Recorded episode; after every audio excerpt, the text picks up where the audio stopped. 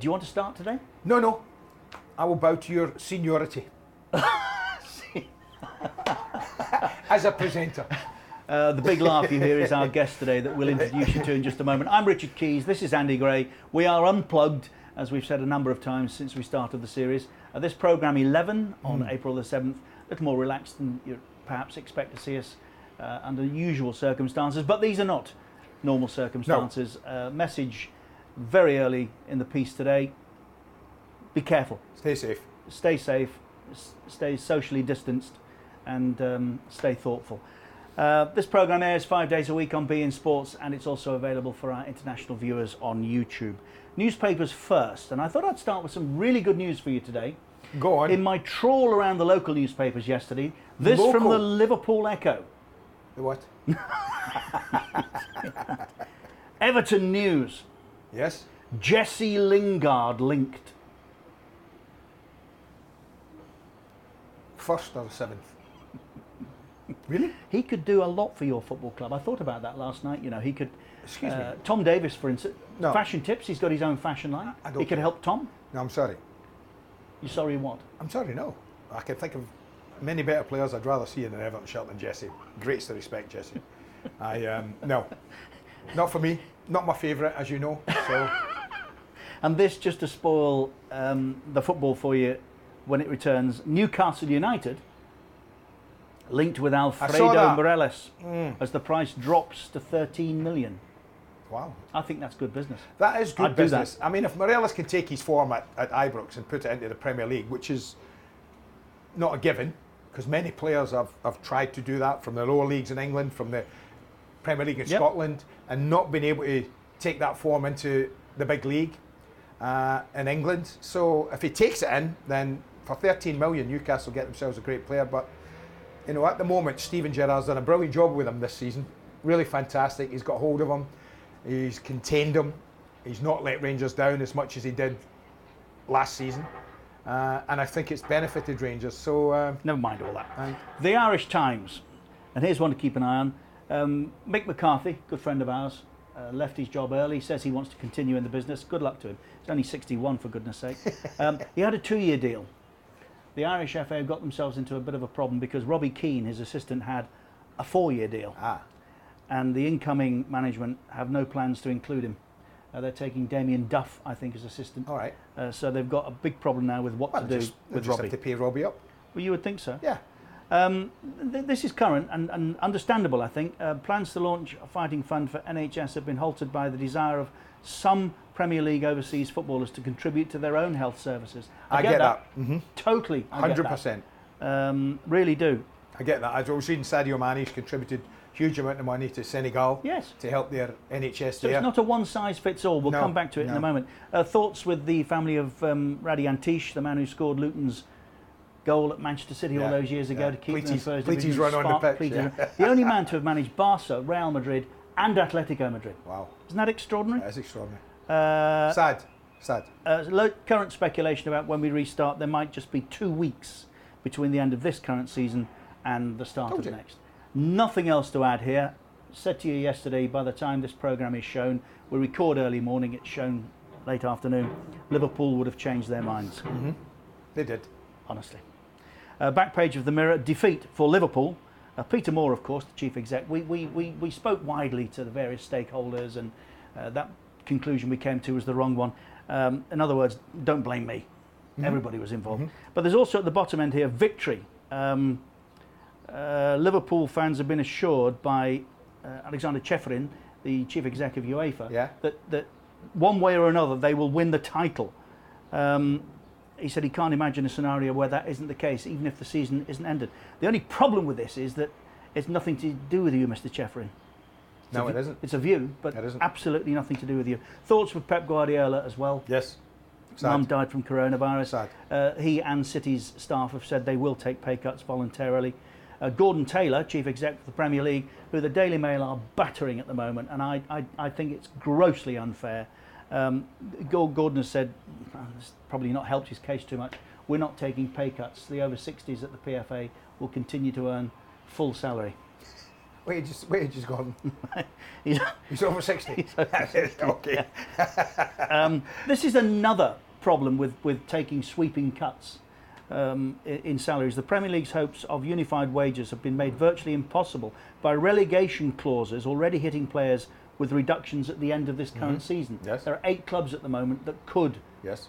um, in fact, are involved. And also, you've got to think about those players out of contract come the end of the season. Not everybody whose contract ends on June the 30th is going to find gainful employment on the terms that they currently earn. So i- i- it's something else to think about, and why I think the PFA are need, in my view, are needed in these negotiations to find a sensible way through. Of course they are. Uh, Said yesterday, I'd tell you how Fabio Capello got the England manager's job. Our guest today, I think, is going to be fascinated Yeah. by this. Happy to share it with you because it is something that's aired here in our part of the world, the Middle Yeah. East and North Africa previously.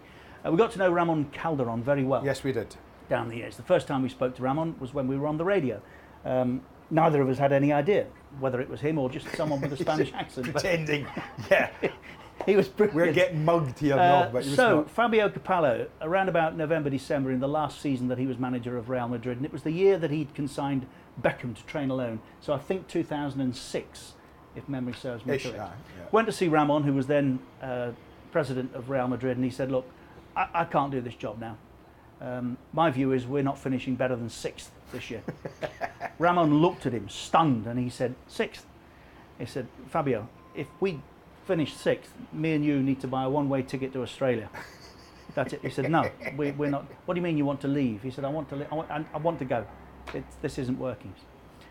Um, Ramon let him go. Called together what he called his captains: Casillas, Salgado, who our guest today knows very well, signed him, and uh, Raul Raul.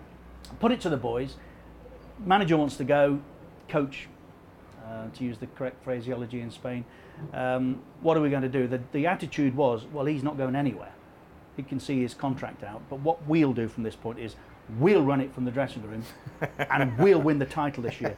Point one, Beckham gets back involved, Yeah, he which he did, if you remember. Yeah, yeah. Uh, Fabio was told sit there and, and, and keep quiet. Come the end of the season when Real had won the title in a dramatic Won last, the last day finish yeah, at yeah, won it in the last day. Um, Brian Barwick, then chief executive of the English Football Association, rang uh, Il Presidente, Ramon Calderon, to say any, any reason why, if we make an approach for Fabio Capello, you, you would have a problem with that. Ramon thought all his Christmases had come up on As the same as, day. as long as the compensation is vast. And Real Madrid's problem was, was then England's problem, and, and we all know what happened. yeah. It's Anyway. extraordinary, isn't that extraordinary? It is an extraordinary story. I, am not sure what quite the moral is, whether Graham Souness is right and players can drive from within the dressing room. But trust me, Capello, who was telling tales on Saturday, and that's why I tell you that story. When you do, you have to expect that somebody might Mm. remember one about you. Um, anyway, um, consigned to history, Fabio Yes. and England. Eventually, we did get ourselves an Englishman. Um, this is a subject we discussed yesterday. Yeah. And here's the only man that left the England post with a 100% record. Yes. Big Sam does sound good, What a Sam. That does sound story, by the way. What a story. It's What a story, Sam. unbelievable, isn't it? All true. I mean, you you you you signed Mitchell. You can speak to Mitchell Salgado about that any time. But Oh, yeah. absolutely true. I mean, Yeah. November, December, Ramon couldn't believe what he was hearing. I want out. We can't finish better than sixth. What does that say to you? What an amazing story. What an amazing story. Michel Salgado was a great, great signing for me at Blackburn, lads, as you well know. I mean, he was he was outstanding. What, what Well, a I've got- professional well, what we've got player you, in Sam, my on time that at subject. Blackburn Rovers. Well, we've got you. How on earth did you get Michel Salgado from Real Madrid to Bolton? Blackburn. Blackburn, sorry, Blackburn. I, I, I, uh, ag- agent approached me saying that uh, he wants to he wants to come to uh, uh, England. Um, I, I'm finding it difficult to have a club. Would you be interested? And I said, well, will you get Michel Salgado over? And um, uh, uh, me and Michel Salgado spent the whole afternoon uh, into the early evening at Northcote Manor, as you well know, up at uh, Old Langho by Blackburn's training ground. And we had such a great conversation that uh, he woke up the next day and said, "Yeah, that'd be great for me. I, I'd like to sign. I'd like to come and play for you." Um, uh, uh, we were trying to keep this quiet actually, and uh, a couple of old, a couple of old guys had recognised who, who it was and asked for a photo, and that ended up all over the papers the day after. So it was it wasn't kept very quiet, like you know. But luckily enough, he had his medical the day after, signed the contract, and uh, uh, spent a couple of seasons with me, and uh, thoroughly enjoyed his professionalism. Those- he, he, those- he those- turned the he turned Sorry, the uh, restaurant into. Uh, into a Spanish tapas restaurant for his birthday. Brought all the gear himself, everything. We just had a great day. Really great lad. I, I was just thinking those two old guys weren't me and Andy, were they, by any chance? No, I want you, you one were a lot Sam. younger then. Sam, just tell us that story about uh, uh, Michel when he when he went in to play for you against Stoke City, was it away Stoke. from home, and you had he had to face a long throw from the halfway line. He went a long throw from the halfway line. Goes, oh my God, what's happening here? What's I think it was Paul, who was it? Paul, Paul Robinson. Robinson. Paul Robinson in goal. Unbelievable. Yeah. Saying to Michel, Michel, back here, back here Back with here, me. And, back and here, Michel's that's going, right, yeah. it's on the halfway line, Paul. Why do you want me in the penalty area? Back here, Mitchell. back here. Did you not also get close to Oh, he found it at one tough, point, like, the Sam? mo- like most uh, players did when they first come Andy. I think uh, uh, he, he made his debut at Everton, if I remember. Unfortunately for him, it, it was it was such a tough tough debut for him. I had to take him off at half time, but once he got to grips with it, uh, we had a great season. Finished tenth that season. Yeah, sorry, Sam. Did, did you not also get close to Lewandowski at one point? Lewandowski didn't come because of these because of the ash cloud. So uh, me and the chief scout went to watch Lewandowski, met with his agent after, made of a bid uh, that got accepted, I believe, at eight million euros, and unfortunately the ash cloud cancelled all flights, so he couldn't fly into into England. We were waiting for him, and then uh, and then the next thing I think he signed for Borussia Dortmund, and that was the end of it. Well, I think the good thing about that is he tells that story. Uh, Lewandowski we know it actually tells true. that story himself. Yeah. So uh, it was one that uh, had we got him at Blackburn Rovers at that time, who knows? I might still be there. you know you wouldn't. No, you wouldn't. Don't be silly, Sam. No chance. Just, just whilst we're on the subject, who who would be another of the high-profile misses? Someone you got very close to that we we, we know. Well, it was uh, Rivaldo, wasn't it, from uh, Brazil? Rivaldo. or Ronaldo? Was it Rivaldo? Ronaldo? Uh, he, he, he, we met him in the Manchester hotel when I was at Bolton uh, in the Lowry for uh, three or four hours. Um, uh, thought we'd impressed him enough uh, to come and join us, um, uh, and unfortunately he decided not to come. But uh, that was probably one of the one of the bigger ones that uh, that didn't quite make it coming coming over to England. People love the Premier League, Andy. That's Richard. People love the Premier League so much at that particular time, particularly that they couldn't wait to get here. And I think it's still like that now. And then it wasn't. It was it was about the money, but perhaps not as much as it is about the money now. It was about playing in the Premier League and uh, and enjoying themselves while they were here. And uh, we we'll beat a fabulous side, uh, and players like that wanted to come and play in the Premier League. Is it better now, Sam? I mean, it gives us a chance to look back in this enforced break we've got to maybe the history a bit about the Premier League. Do you feel the Premier League is better now than it was, say, when you were at Bolton? I'm not so su- I'm, I'm not so sure about that because I'm not so sure that because of the cost of football today Yeah. that we we actually keep as many quality players as we used to, Andy. You know, I think that now we have to limit the amount of top quality players we have because of the costs, and I think people's squads, particularly if you look on the front line, if you look on the front line across the Premier League, who has more than two strikers? Oh, Some yeah. have one, uh, particularly Tottenham. Yeah. You know, I mean, you know, after uh, uh, Caney, who've they got? There isn't anybody to really replace him, have they? No. Like, you know, but you know, in the early 2000s, when we were there, and you were at Man United with, you know, Cole, you know, Sheringham. Solskjaer, Sheringham. I know. You know, it, it was it was you know it was Yeah, unbelievable. Dwight Yorke, you know, so they had four top quality strikers, Man United at that time, and I think that was across the board. But on Arsenal, Bird, Bergkamp, Henry, you know, that you know it was. I think it was a from a from a squad point of view, there were bigger and better quality players then you could keep. Now there are top quality players, but there's fewer of them. yeah. Just on the subject of Alan Shearer, you made me think, Andy. He didn't sign for Manchester United, No. although they did try twice. But uh, Sam was there, a fabulous dinner that we used to host in London, um, a Legends dinner, and Alan was being honoured for a Lifetime Achievement Award by Sir Alex Ferguson. And it was about the first time, I think, publicly, that the two had ever been seen in the Right. same room.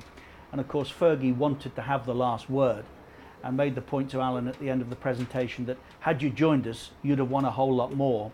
And Alan very quickly fired back, so would you. it was a good answer. Well, Great a good answer. it was a good answer. I'm not so sure Fergie could have won a lot Very, very more. Well, I, I think you'd have won the European Cup perhaps done, more than once, and that's that's one of his great regrets. But listen, Sam, on the, we we talked about it briefly uh, at the, at the top of the show. Where are you in the current debate on football players' wages and 30% pay cuts?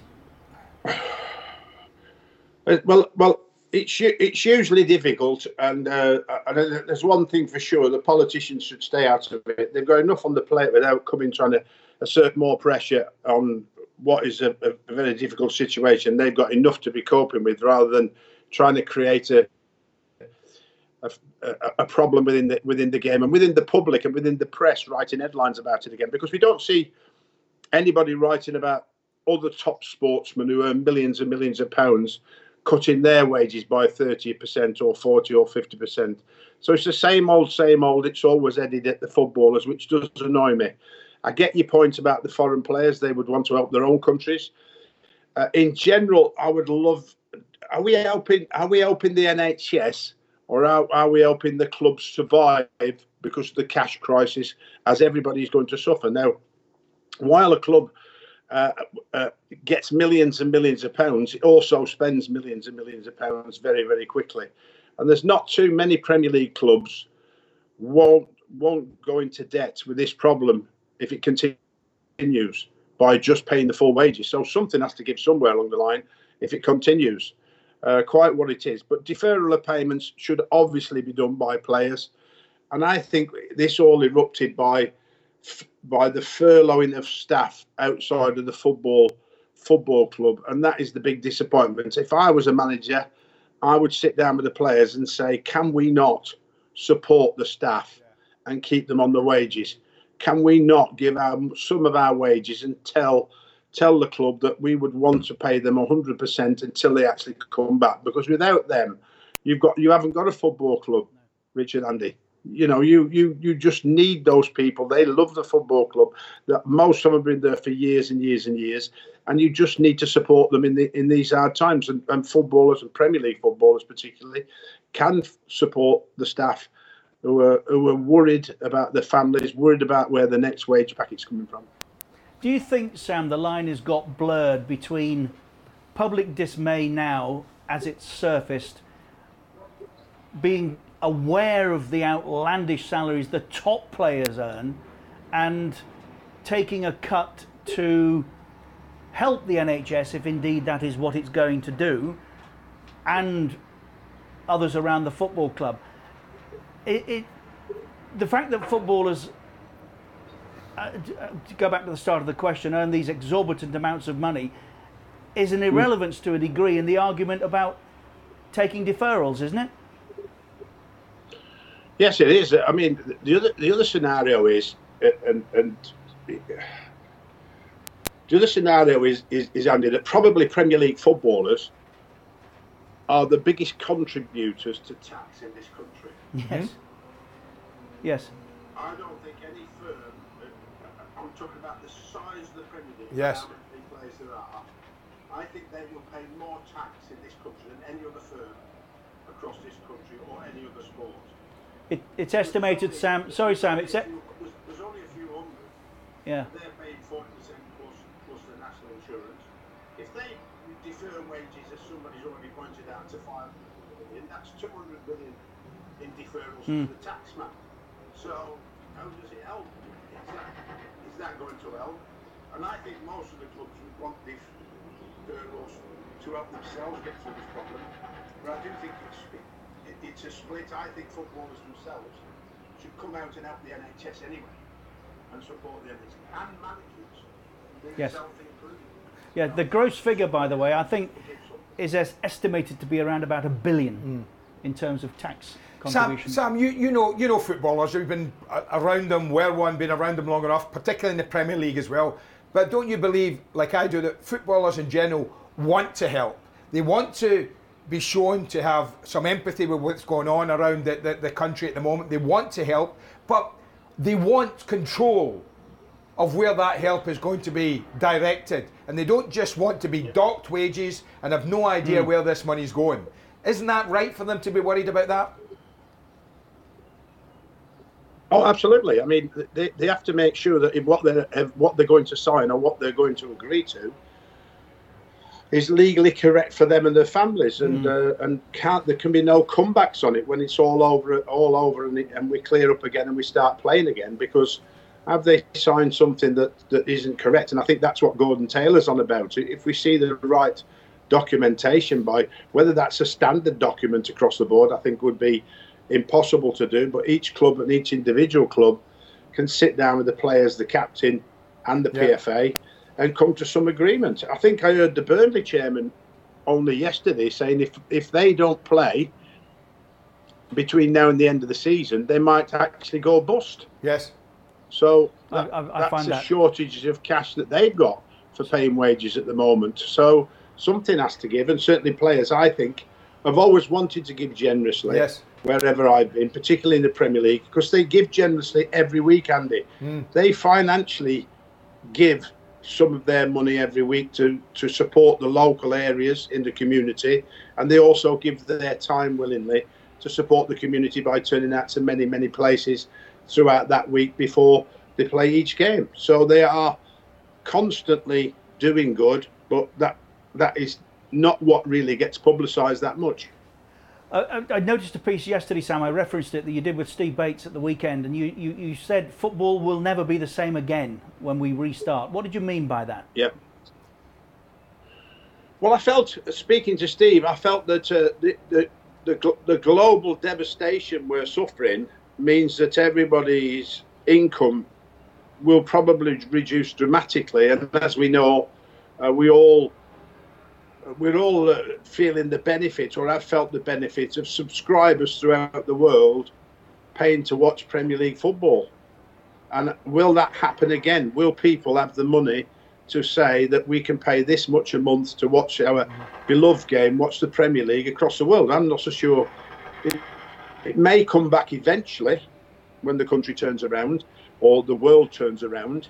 But I think for the time being, I think there's going to be a shortage of finance for families to actually pay subscriptions to to watch live games, and that might be a problem. And I think that uh, we might all have to adjust for a while before that actually comes back.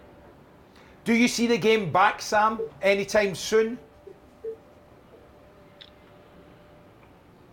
Oh, Andy, we'd all love uh, for the season to finish, and there's no doubt about that. And me, me as much as anybody else. Um, but how can we? How can we even think about it when we are lambasting everybody for for not doing enough social distancing in this country? There's still one or two, and the weather's got even better again, and we hope that everybody adheres to it. There are lockdowns worse than this in many, many other countries. So how can we think about going playing football? There is no cure, there is no vaccination, and I can't see us getting back to playing football until such time as we have a vaccination that actually clears up this virus. And I think that that makes life very, very difficult for everybody to say we want to finish every division, every football match in this country, and then start again whenever the time is right. They haven't been as badly affected in Germany as other European countries. I noticed that Bayern Munich went back to work yesterday, training in small groups A few five. others have done it as well in No, no, nobody shaking hands with each other, which No. is common practice these days. But w- would you be happy right now, Sam, to contemplate going back to work anytime soon? Well, uh, I, I would. I, I've had uh, news this week when I woke up, and obviously we don't watch the news for too long because obviously it can really get you down. But one thing happened this week that really brought it home to me was two two young nurses died in their Yes. thirties, uh, treating people with coronavirus, and both those nurses had three children each. Oh. And and so when you're listening to news like that, how can we think about actually interreacting if if not into reacting, is the way forward to stop spreading this virus.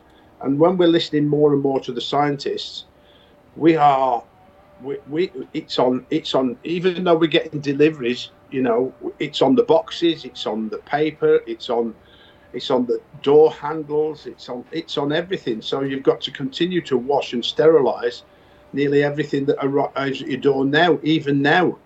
You know, even though it's just a few bags from supermarket, it may be on that, you know, and I think it's such a such a devastating virus that we have to be as vigilant as possible. And if football has to suffer just for one season, as disappointing it is for everybody, and I'm a football man, as you know, we have to think about lives and nothing else and staying safe. And that's the word that really should go around the world. Uh, absolutely. Could, could not have put that any better, to be fair. No. Uh, thank you for your time this morning, Sam. Thank you, Sam. On a unique day in Really? Bolton, I would suggest to you. Yes. Yeah, I look behind Sam and see sunshine and not rain. It is sunshine. It's beautiful here in Bolton, sunny Bolton. Uh, but we all must remember we can't go out. We have to stay in and be vigilant, or we can go out in our own back gardens. Yeah. Yes, Yeah, I've got a funny feeling your garden could take a 30 minute walk, Sam. Don't you worry about that. Brilliant. Sam, great to talk, and Thanks, thank you again for taking and good to time speak out. to you lads Good to see you. And keep safe. Thanks, yeah, Sam. you too. Sam Allardyce, too. former England manager, of course, uh, thoughtful, I would suggest Yes, to you, and as uh, always. Mm. correct on many subjects. Uh, So that's it then uh, for day 11, and uh, the, the view spectacular. Uh, the country strange, like so many other parts of the world, because uh, largely we're in lockdown. You can probably hear some and the weather's construction ramping going up. on, but it, it is getting warm. and getting if this warm. virus is to be uh, uh, attacked by warmth, we'll let you know soon because uh, temperatures are rising above the 30s here. Yeah. Uh, thank you once again for your company. Five days a week, we're on beIN Sports. International viewers, I repeat, as we started, this program is available for you on YouTube. We'll see you tomorrow.